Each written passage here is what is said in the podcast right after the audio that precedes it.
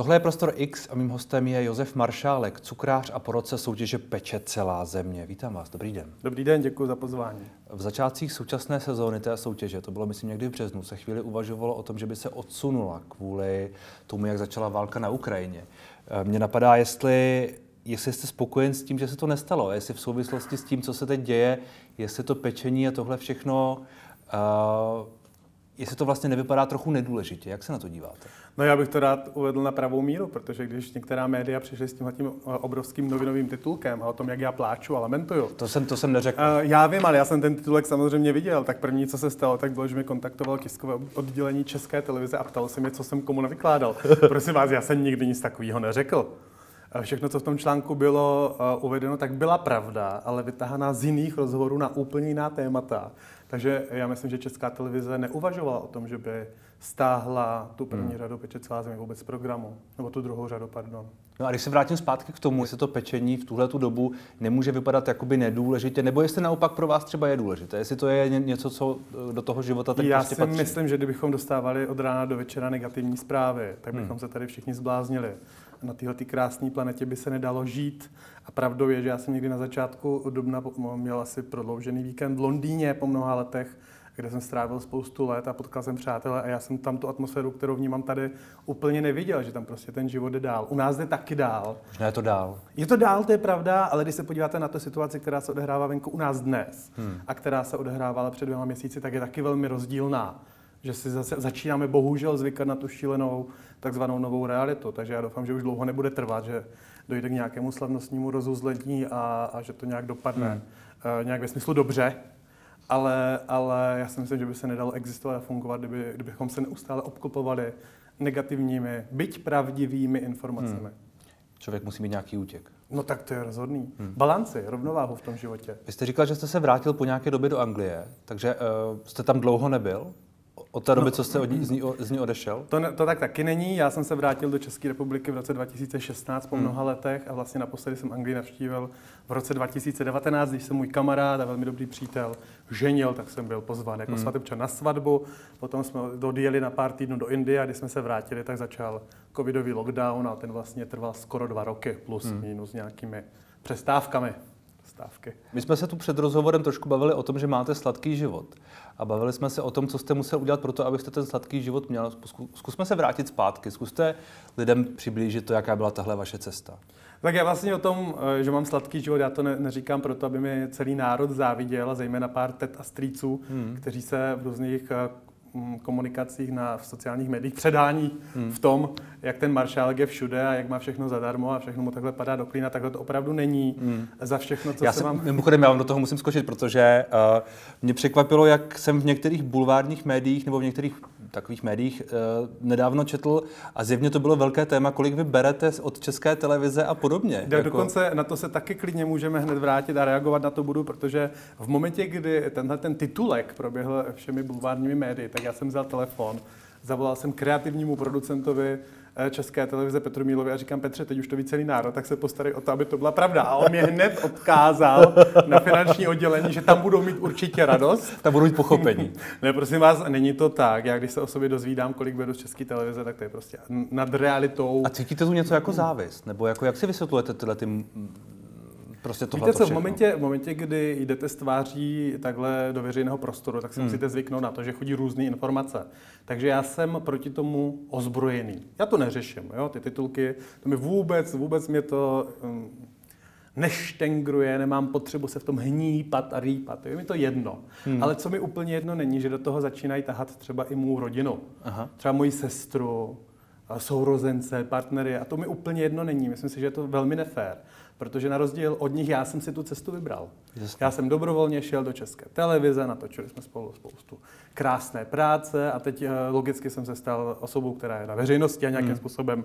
A když děláte tu práci, já si myslím pořádně, tak se stanete kontroverzní, pro mnoha lidí a pro mnoha zajímavý. lidí zajímavý, kontroverzní, pro mnoha lidí jste absolutně nepochopen hmm. a ty lidi mají potřebu to teď strašně jako rozebírat. Ale to byla moje volba. Cítíte se být nepochopen?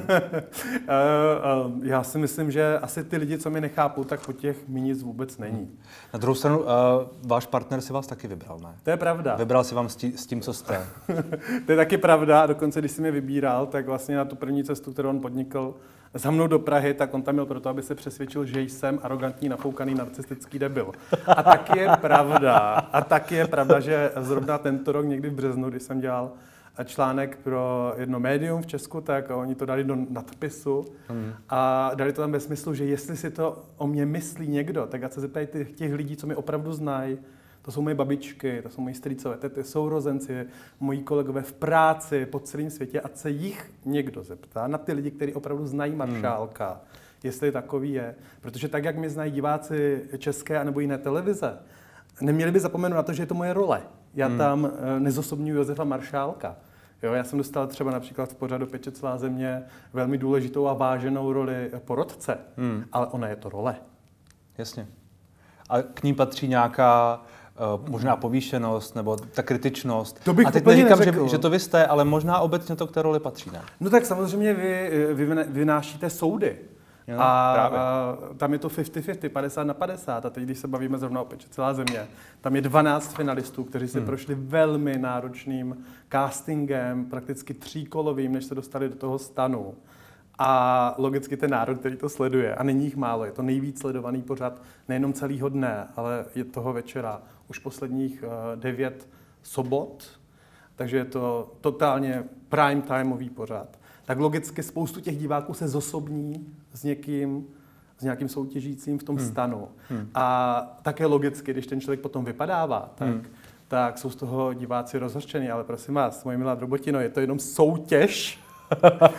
Všichni jsme tam dobrovolně, od hmm. těch soutěžících až po paní uh, Míšu Landovou, moji kolegyni a, a mě a Teresku Bibarovou a Vaška Kopty, Koptu a uh, je to práce za odměnu.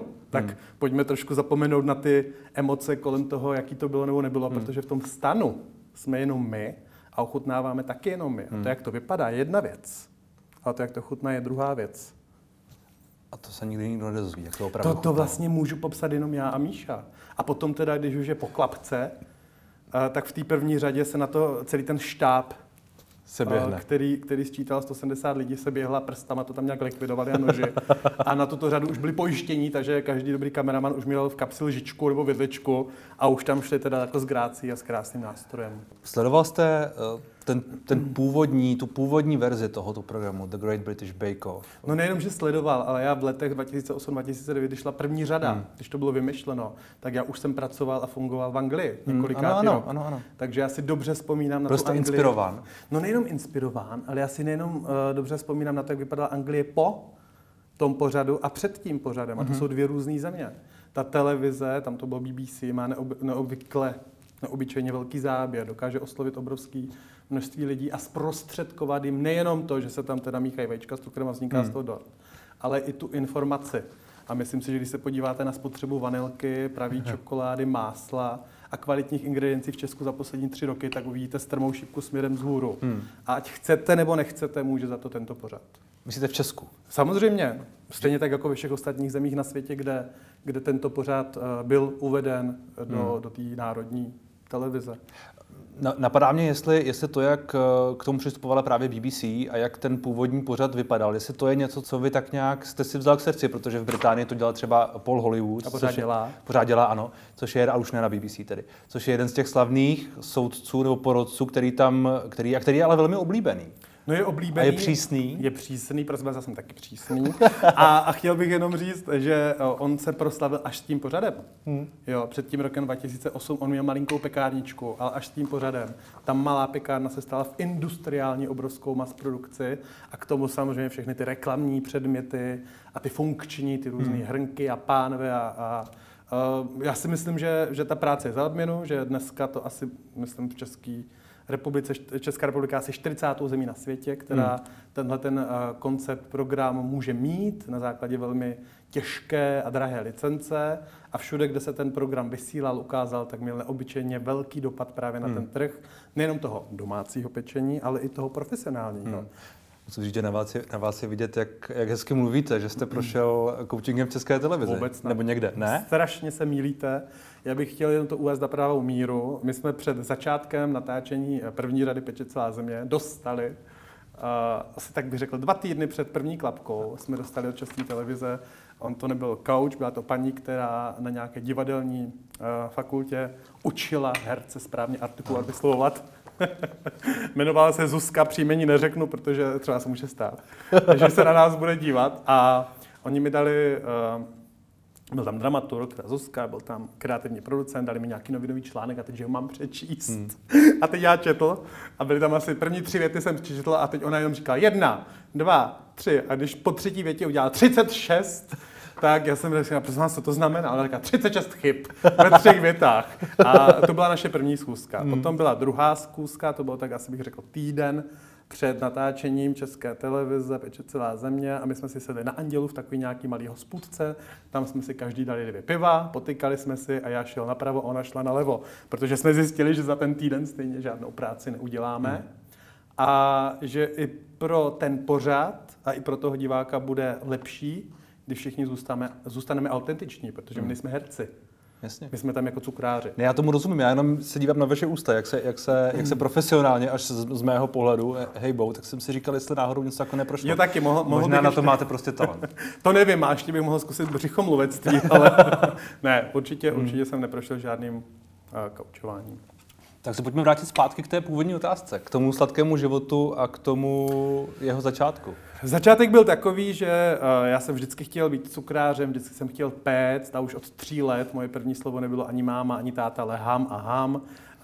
To není jako šunka šunka, ale jako, že jsem měl potřebu něco hmm. do sebe dostat. Nedosáhl jsem tenkrát u babičky na kuchyňský stůl, ale eh, já si pamatuju ze svého dětství nejenom ty věci, které jsem jedl, ty dorty, ty dobroty, ty zákusky, koláče od babiček, s ovocem ze zahrady a mlíko od krávy, protože babička dojela krávy 40 let a všude bylo samé pole s obilím a s bramborami.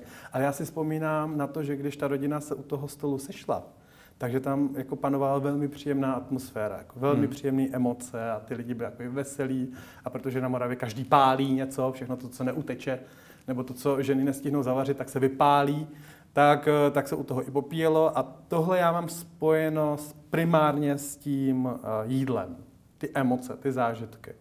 No a já jsem prostě chtěl být cukrářem. A teď ty rodiče jako nechtěli, protože jsem byl nejstarším ze čtyř dětí a v nějaké mladické nerozvážnosti jsem řekl, že bych chtěl jednou dělat to, co dělá paní učitelka Kršková, to hmm. byla, dneska je to emeritní dáma, paní ředitelka, která vyvinula metodu, jak učit a jak přivést vůbec děti k hudbě.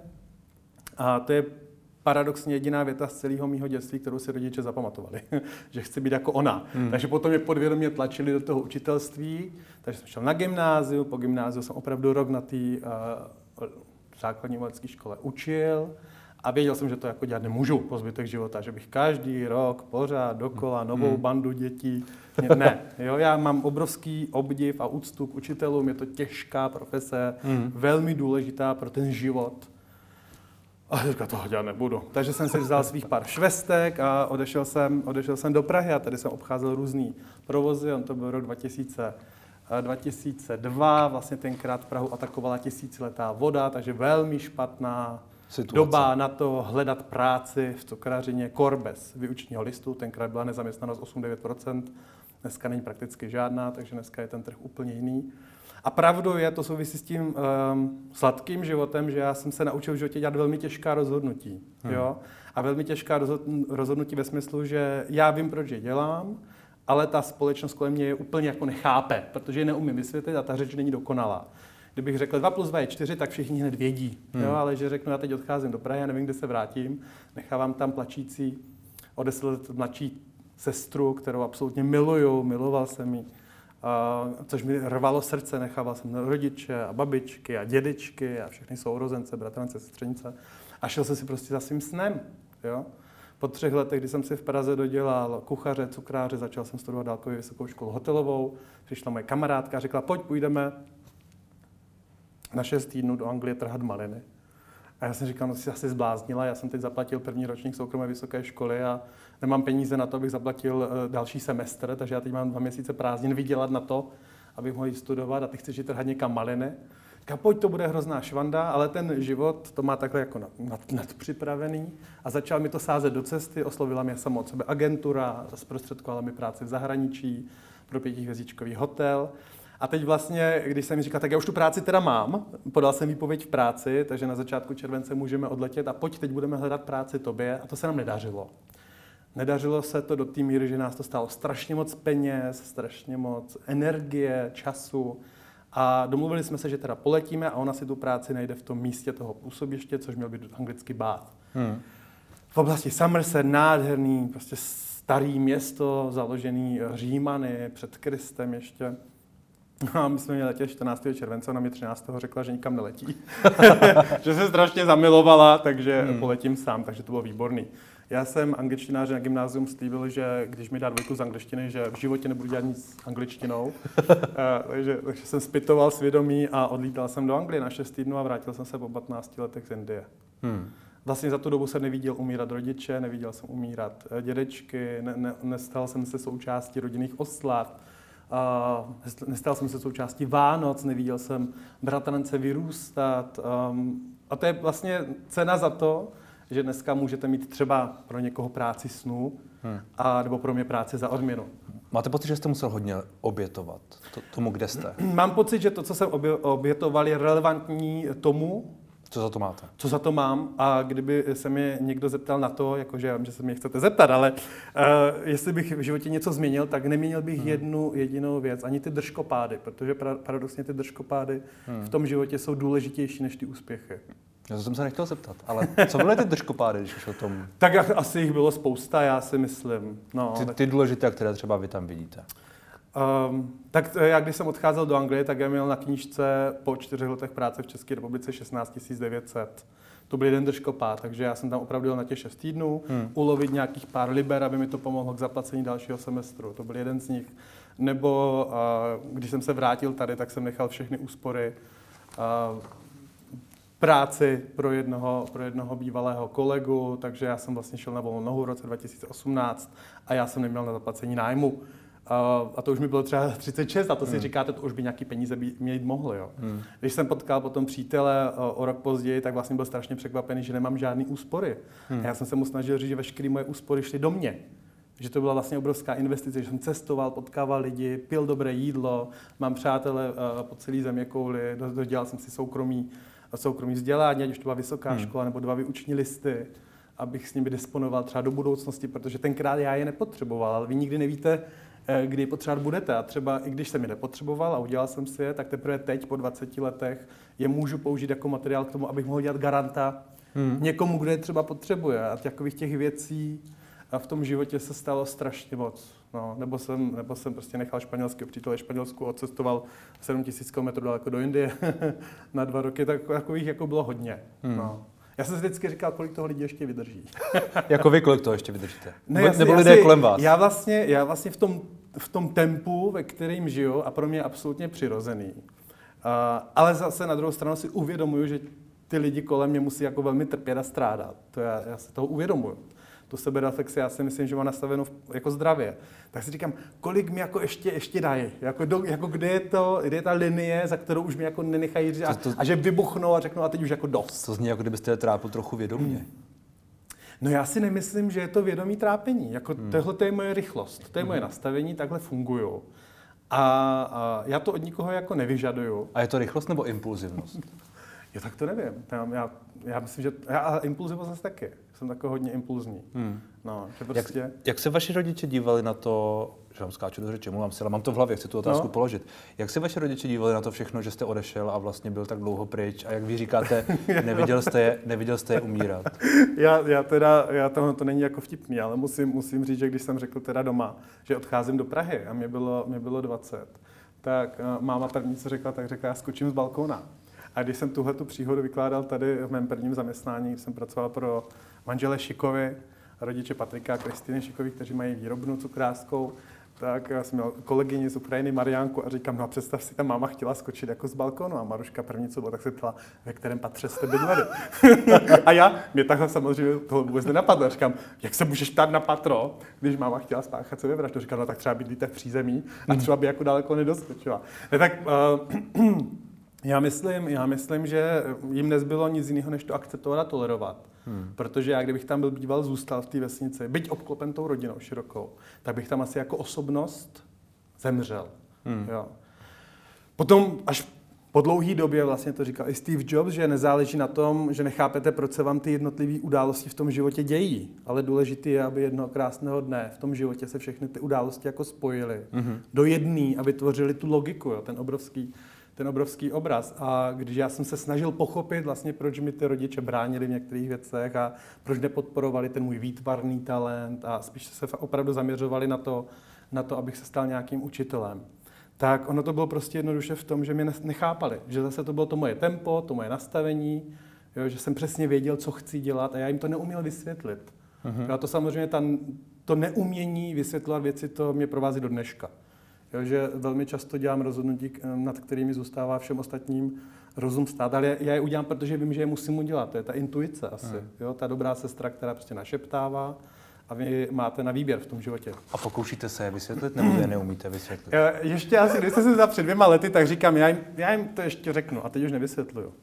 Teď už vysvětluju opravdu jen těm nejbližším a většinou jim vysvětluju hmm. ty rozhodnutí, které se nás jako vyloženě týkají, hmm. přímo nás všech zúčastněných ale ty společnosti kolem mě, která opravdu se mnou nejí u jednoho stolu, kteří třeba jenom sledují pořad a potom mají potřebu se k tomu kriticky vyjadřovat, tak tím nic nevysvětluju. Hmm. To je realita. To zní, jako kdybyste byl trochu samotář, ale spíš takový jako mentální, než Vidíte? úplně společenský. A právě, právě v, jednom, v jednom okamžiku za mnou přišel můj partner, třeba před rokem nebo dvěma, a říká, a protože jsi takový, jaký jsi, tak máš jenom tak málo kamarádů. Já jsem říkal, no ale to právě není realita, já jich mám spoustu, ale oni jsou v zahraničí. Mm-hmm. Jo, já tam strávil 15 let. Jasně. Já jsem ve, 20, ve 24 letech to tady zabalil a vrátil jsem se, když mi bylo skoro 40. To znamená, já jsem tam reálně strávil strašně moc času. Hmm. A mám je v Indii, mám je ve Francii, mám je ve Španělsku, mám je v Americe, mám je v Anglii, mám je v Itálii.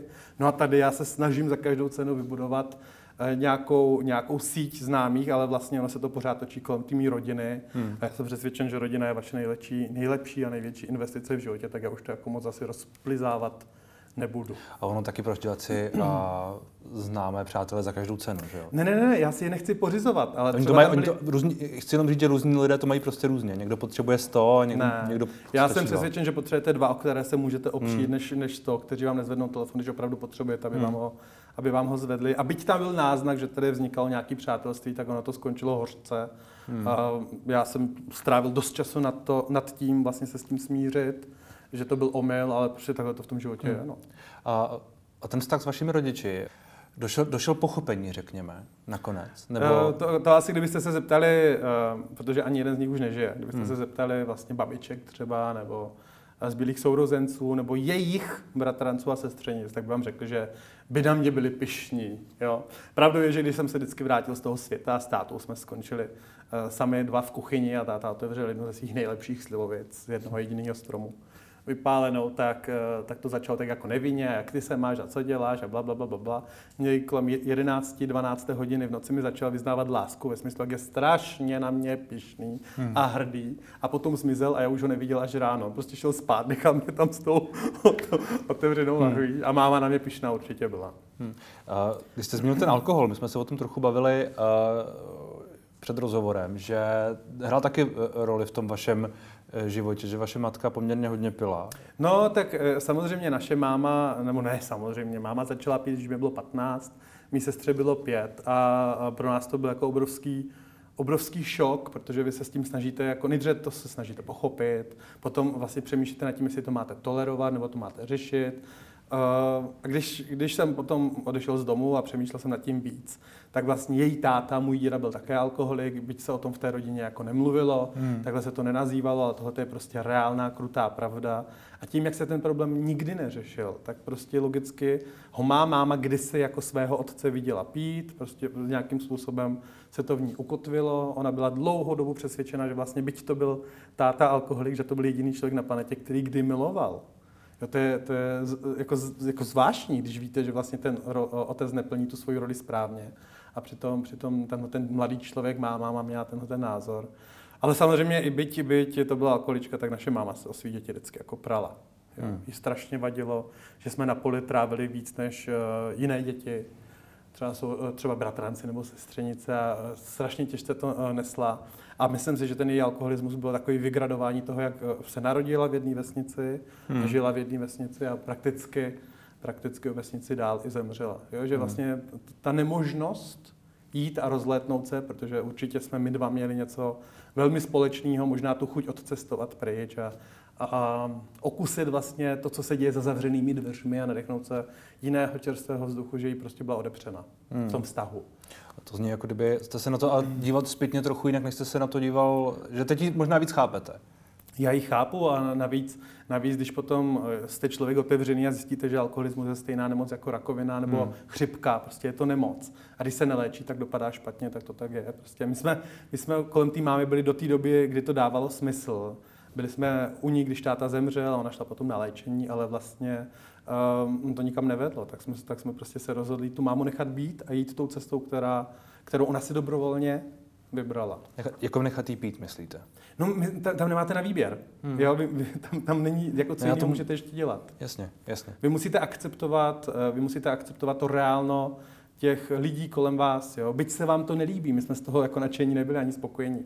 Ale já si vzpomínám, byl jsem v kině kdysi dávno na film Yves Saint Laurent a vlastně on trpěl obrovskými depresemi a taky měl periodu, kdy byl v alkoholu, v drogách a tak dále. A vlastně ten jeho partner mu eh, na návštěvě v jedné klinice říká, eh, já ti, já ti pomůžu v tom životě, já tady budu pro tebe, ale žít, ten chtíč žít, musí přijít do tebe. Já ti nemůžu přemluvat tomu, aby si žil. To prostě nejde. Hmm. Uh, teď jsem měl v hlavě vytvořenou krásnou otázku, kterou jsem ale zapomněl, jak jste tak hezky mluvil. To, je, to se tak někdy stává. Tak. Půjdeme dál. Uh, mluvili jsme o vašem, o vašem příteli. Byl pro, vás, uh, byl pro vás těžký coming out? No já jsem prakticky žádný neměl. To mě jo. vlastně napadlo, jestli jste, no. jestli jste to třeba někdo rodičům řekl vůbec. Jo, naši to věděli, hmm. ale ono to nebylo tak, že abych jako předstoupil před celou rodinu a tam jim řekl, že jsem na chlapy ale bylo to o tom, že jednoho krásného dne zase jsem se vrátil z Prahy, jsem tady studoval, pracoval u těch šiků a přišel jsem eh, domů na víkend, s mámou jsme měli kafe na balkoně v tom druhém patře. ten balkon je tam kritický v tom našem životě asi. A, a máma říkala, dovolená nějaká bude a přitom sama na dovolenou nejezdila, nebo nejezdili s tátou. Říkám, jo, bude, chystám se na Šumavu. A říká, a s přítelkyní? A říkám, ne, s přítelkyní ne. A s přítelem? Říkám, s přítelem pojedu. Jo, a takhle to vlastně v té rodině jako zaznělo poprvé. No, v té době nějak přišly moje sestřenice, jestli náhodou nemám jako přítele, a už, už to bylo, už to jelo. Jo, když jsem to řekl sestře právě o 10 let mladší, tak tam mě objala. A potom, hmm. jo, já, já, vůbec nemůžu říct, že by to bylo nějaký jako komplikovaný. Možná si, já, já, já, vím, že je to problém pro spoustu mladých lidí, ten coming out, protože ta společnost umí být velmi protivná, protože je nevzdělaná, hmm. ale uh, někdy to je zase rada pro ty, pro ty mý homosexuální vrstevníky nebo tu homosexuální skupinu. Možná je to zbytečné zveličování příliš zbytečný, jo? že ve 21. Hmm. století my bychom si neměli říkat o nějakou toleranci. To už je za námi, to už všechno tady proběhlo 70. 80. léta na světě. Já myslím, že 21. století je, je totálně... se čas trošku nevrací zpět v některých ohledech. Já tohle nebudu komentovat. To, to se týká stejně, stejného problému jako, jako ta válka v tom hmm. světě by se nedalo existovat, by, my bychom neustále přemýšleli, jestli se to vrátí, jestli tady bude všude válka, jestli bude hladomor. Teď my bychom nikdy nic neudělali, to by bylo lepší skončit u té láhve a ukončit to. Jo. Hmm. Jestli není lepší prostě jako vnímat to, že jsou tady příležitosti, hmm. že když člověk na jaře zasadí semínka rajčat, tak Já, já to roku... chápu, ale vy jste zároveň řekl, hmm. že ta společnost je trochu nevzdělaná. No já, já neříkám celá společnost, já říkám od těch lidí, odkud přichází tyhle ty hmm. agresivní hmm. Uh, reakce na ten coming out, tak než jim něco vysvětlovat, tak jim to prostě říct a takhle to prostě, ono to jiný nebude. Hmm. To se můžete chytat za palec a metat kozelce, ale jiný to prostě nebude. Hmm. Chtěli byste se vzít, nebo tak eh, to? my jsme oficiálně registrovaní, jo, my jsme se registrovali po roční známosti, protože prostě oba jsme cítili, že je to správný. Já předtím byl 10 let ve vztahu a tam nedošlo za těch 10 let vůbec ničemu. Hmm. Takže říkal, ne, už 10 let ztrácet čas nebudu. A samozřejmě, kdyby, kdyby, a já jsem o tom přesvědčen, že to samozřejmě dojde do toho momentu, že ta rovnoprávnost eh, stoprocentní tady bude v této společnosti, že je to jenom otázka času. Když se podíváte na všechny ostatní země na světě, kde to takhle je, mm. tak ty si prošli úplně stejným vývojem, stejným procesem, ať už to byla Anglie, taky nejdříve udělali to registrované partnerství a zase já byl v té zemi, když se to stalo a Elton John byl první se mhm. svým partnerem, který se nechali registrovat, aby, aby o pár let později vlastně si prošli tím sňatkem, tím obřadem té svatby, tak já jsem přesvědčen, že nás se to týká taky, že je to otázka času. A je to taky otázka toho Na druhou stranu registrované partnerství už tu je nějakou dobu, to už je taky 20 let, ne? Nebo... Já, no, tak já nevím, jestli je to 20 let, na to byste se měli zeptat uh, jinde, já prostě nejsem dobrý na tyhle informace. Jenom, jenom já, trápí já... vás, že nemůžete se to manželství uzavřít? Dobře, trápí mě to. Je to, je to strašně nefér, protože vlastně té společnosti přispíváme úplně stejně jako všichni ostatní. Hmm. A to tak prostě. Pracujeme, spousta z nás vychovává děti, jsme partnery, manželi, babičkami, tchýněmi, platíme daně, zúčastňujeme se všeho ostatního, chodíme k volbám a myslím si, že už je stop eh, tomu říkat jako tak pojď, pojďte nás nechat tolerovat, jo. Hmm. Protože my jsme úplně stejně jako vy, věřte mi. Hmm.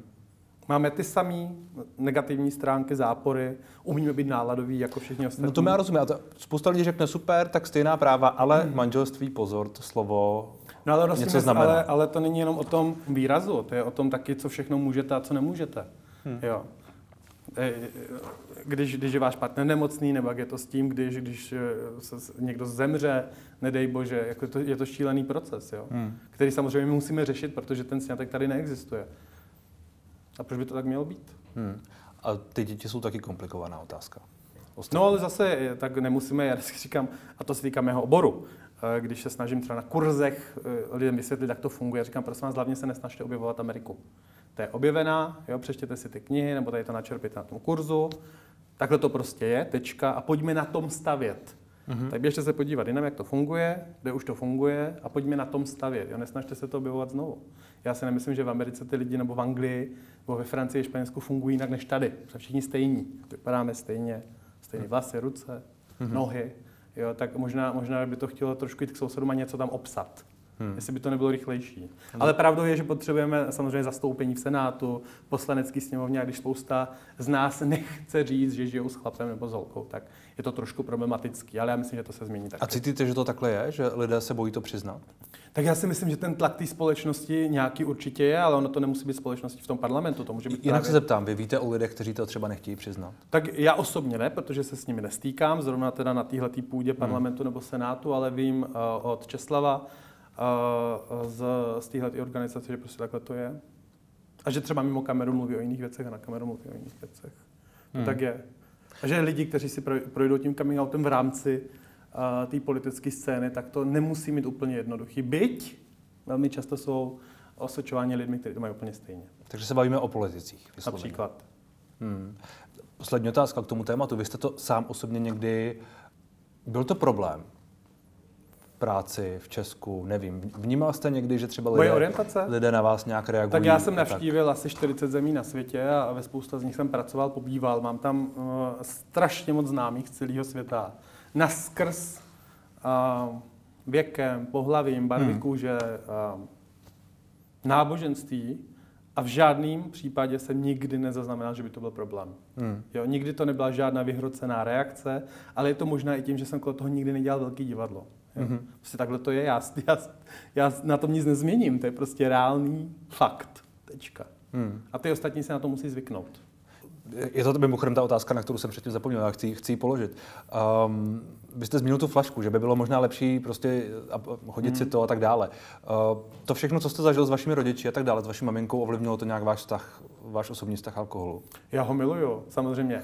Pravdou je, že sám bych se nedal. Jo? Můžete mít lahev hmm. vína v kuchyni otevřenou, protože návštěva právě odešla další čtyři nebo pět dní, ale mi samotnému nechutná. Jo? Já mám alkohol spojený se společností, takže eh, tím, jak trávím třeba například spoustu času ve Francii, eh, na vesnici, svých zemědělských přátel a úplně obyčejných lidí, kteří tam eh, mají slepice a krávy hmm. a velké hospodářství, tak tam se všude pije. Teď co já bych tam dělal, kdybych tam s nima nemohl pít u toho dobrýho jídla. Takže já mám alkohol prostě jako rád. Mě chutná vychlazený šampaňský, stejně tak jako dobrý červený Bordeaux nebo, nebo španělská Rioja. A když jsem na Moravě, a strýc vytáhne hruškovici 52%, hmm. která pochází z jednoho jediného stromu, hrušky, ploštky, která je tam přes 100 let, a dokud babička mohla, tak je sušila ty hrušky a dělala z nich frgále. Od té doby, co nemůže, tak z nich stric pálí tuhletu, tuhletu pálenku. Tak to je dobrota.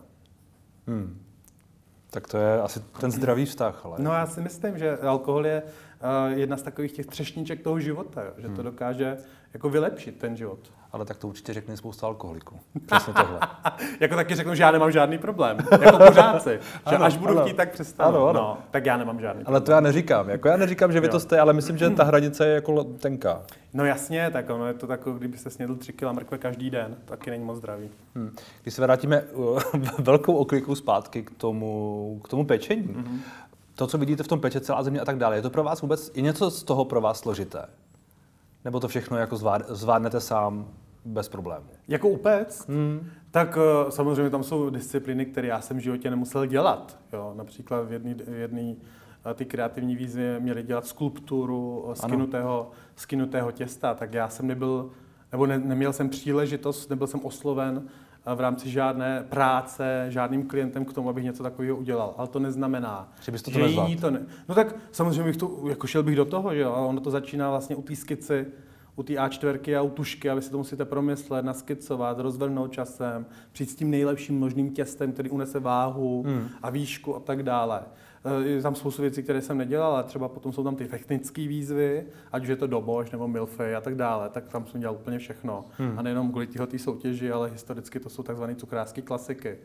A u těch osobních výzev, tak tam si myslím, že jsem taky dělal všechno plus, minus v nějaké variantě nebo v nějaké obdobě. Ale uh, já si nemyslím, že je klíčový, aby to ti porodci jako udělali. Ty Hmm. porodci musí vědět, co ty lidi mají dělat. Ne, to já neříkám, Jo. jenom mě vlastně, mě, mě vlastně jenom napadá, jestli, a ty velké výtvory, takové ty, uh, v tom British Bake Off se jim říká što- showstoppery, Ano, čili takové ty ano. osobní, osobní výzvy. Ne, to jsou právě ty kreativní. Kreativní výzvy, Mhm, omlouvám se, mhm. o- popletl jsem to. Uh, čili ty kreativní výzvy, to, je, to jsou často velmi jako č- člověkovi až, Tak že vlastně vlastně nechápe, se- jak se to stalo. Tomu se říká cukrářská artistika. Hmm. A Tam patří například modelování z másla nebo modelování z karamelu, pastiláž, patří tam třeba perník, obrovský stavby z perníku. A spoustu toho prostě cukrář musí umět. Hmm. Protože když máte banket, na kterým přijde 2,5 tisíce lidí, vy tam potřebujete mít centerpiece, takzvaný. Ano, to, ano. je, to je věc, která, kolem který chodí na každý svatbě svatební dort. To je věc, kolem které všichni chodí, fotí si to a dělají wow. Jo, o tom to je, to je ten showstopper, že všichni se zastaví a všechno, tak tohle je přesně to, co, to, co tuhle tu akci dělá tou akcí. Hmm. To je ta magická síla toho dezertu. Jo. Když se vám nepodaří předkrm hlavní jídlo, ale potom je geniální dezert, vy na všechno zapomenete. Problém je, když ten dezert, který přijde, není geniální a všechno předtím bylo třeba dobrý. Hmm. Všichni si budou To, se mi, pamatovat ty- to se mi ty stalo o víkendu. no. Prosím vás, to se mi stává v Česku docela pravidelně v restauracích. Jo? Máte úplně nejlepší eh, českou restauraci a mají tam vepřoknedlozelo a svíčkovou a mají tam tatarák jako předkrem. A potom přijde dezertní lístek a tam je cheesecake, creme brûlée a čokoládový fondant. Hmm. A řeknu, "Prosím já si dám ty buchtičky s kremem.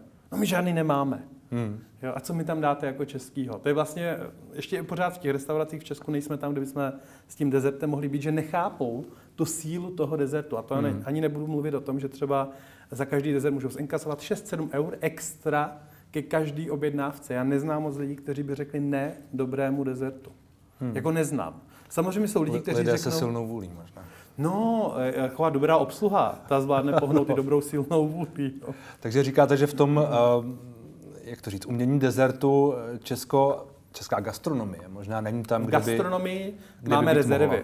A pravdou je, že kdybyste se podíval na Česko před rokem 2020, eh, než Česká televize odvysílala první řadu Peče celá země a dneska, dneska v každém větším okresním městě hmm. máte dobrou, kvalitní, jako velmi dobrou cukrárnu a někdy ne jednu. Hmm. Už i na malých městech. A to je všechno co- posun během tří posledních let. Jo. To je až neuvěřitelný, co, co ten program s tou společností díky té informovanosti Hmm. dokáže udělat. To je neuvěřitelný. A to, to, co tady Česku chybí, řekněme, tak to je to, že se, že se hrají takové ty ohrané mezinárodní klasiky. Vy jste je zmí- zmínil, creme brûlée a tak dále, tiramisu a tyhle věci. Ne, já, já proti tomu nic nemám. Jako hmm. exkluzivní creme brûlée je exkluzivní creme brûlée. Otázka je, jestli patří do české restaurace. Hmm. Na to se ptám. Jestli máte francouzskou restauraci, mají tam foie gras, potom mají beef bourguignon a mají creme brûlée na, na uh, dezertním lístku, tak je to absolutně v pořádku. Je otázka, co by tam pak ti Češi měli, měli mít. Ty, ty buchtičky no, se říkám, prosím vás, žemlovku na podzim, z jablky, hmm. buchtičky, s, buchtičky s krémem, ať tam mají krupičnou kaši. Jako dobrá krupičná kaše, to je vrchol delikatesy. Takových českých dezertů, knedlíky. Máme tady Přes zimu můžou být uh, zesušený švestek z kompotu, z povidel, z jablek, potom přijdou jahody, maliny, meruňky hmm. v sezóně. Takže to, to, to, k čemu vyzýváte, je taková obroda toho českého dezertu. V těch restauracích. V těch restauracích. Jo? Je pravda, že tohle, jako tady v Praze asi jo, ale, ale možná, že to člověk na lísku tak často nevidí. No, ne, nevidí a vlastně je to o tom nepochopení té síly toho dezertu. Proto hmm. všeobecně v restauracích, kde nemají cukráře, ty velké restaurace už mají cukráře. A v těch malých restauracích, kde nemají cukráře, tak vlastně nechápou tu sílu toho dezertu. Ale dát takový buchtičky s krémem, anebo, nebo knedlíkem, na to nepotřebujete myšelinského šéf kuchaře ani šéf cukráře. Hmm. Hravě levou zadní zvládne každý kuchař. A na druhou stranu ty dezerty možná uh, jsou takové jako překombinované. Občas se snaží sledovat ty trendy a jsou tam ty různé gely a krémy. Jo, tak to je a... takový to jako ta kostka ve skluzu. Tak to si myslím, uh, to si myslím, že právě díky no, koroně je trošku jako mimo momentálně, že i myšlenské restaurace u nás dělají eh, kachnu se zelíma, s knedlíkama, to je hmm. prostě ten trend a zmizeli turisti, kteří by si ty kostky ve skluzu jako kupovali. Ono se totiž stál jeden hrozný bizár. Eh, restaurace a její primární účel je nasytit lidi.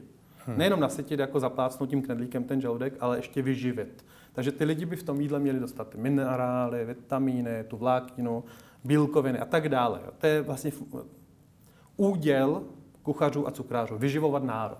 A teď se stalo vlastně to, že ty lidi šli do restaurace, utratili tam strašně moc peněz a vraceli se z ní hladoví. Hmm. A úplně korunu tomu nasadil například Heston Blumenthal v Londýně, který si otevřel dávno, dávno, dávno Fardak. Rychle získal tři myšlenské hvězdy. Byl jeden z prvních, který dělal zážitkový testovací a potom párovací menu. A začínalo to eh, ovesnou kaší z lemíždi a skončilo to fialkovým sorbetem. A ty lidi reálně se vraceli z té restauraci po třech hodinách hladoví. A hned naproti restaurace bylo fish and chips. A tam se všichni do jednoho... Šli dojíst. Tam se prostě všichni do jednoho šli zaplácnout smaženou treskou v těstíčku a hranolkama, ale nikdo hmm. nevěděl, že patří Heston Blumenhallovi. No to je hrozný problém, ale hmm. prosím vás, do restaurace, když lidi jdou, to není o tom mít porce, hromady, vidlema to tam házet, jo. Ale nemůžou se z restaurace vracet hladoví. Hmm. Vlastně ten primární účel, proč lidi do té restaurace jdou, nebyl naplněn a potom ty lidi nemají potřebu se tam hmm. vracet. Hmm. Čili se, trošku říkáte, že to občas je forma před uh, obsahem. obsahem. Hmm. Že to je takový jako trend. Byl. Jo, a, a že vlastně, my, myslím si, že korona to utkla. Jo? Hmm. Utkla to ve smyslu, že jsem uh, přestali jezdit turisti, najednou byla potřeba nasytit toho místního klienta, protože vlastně žádný jiný tady nebyl a je třeba se mu věnovat. A představte si, že naštvete na malém městě pár místních strávníků. To, jako, to nejde, ty se vám prostě nevrátí a vy nemáte odkud jim brát. Jo? A v té Praze je to teď momentálně podobný. Já si myslím, že, že ta gastronomie česká je dobrá. Hmm. Já ji nechci hanit.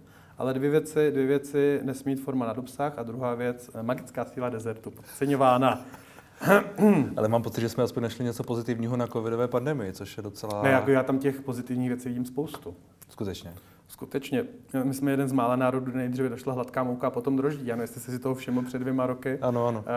Uh, Češi Lidé začali vrát... doma péct chleba, ano, ve velkém. No nejenom chleba, ale vrátili se zpátky k těm babičiným receptům, maminčiným záznamníkům, starým kuchařkám a vrátili se k tomu řemeslu. Ono to řemeslo zase to jde zpátky do toho mého dětství. Hmm. Ono to není jenom o tom pro tu rodinu udělat tu nedělní bábovku, ale nám lidi píšou například s Terezou Bebarovou, kdy natáčíme videa pro YouTube, anebo děláme prostě kuchařku, čas na pečení, že vlastně díky tomu produktu oni teď mají ty lidi kolem sebe, kolem toho stolu a že hmm. třeba pro ně bylo komplikované se jednou za týden sejít a strávit nějaký čas dohromady.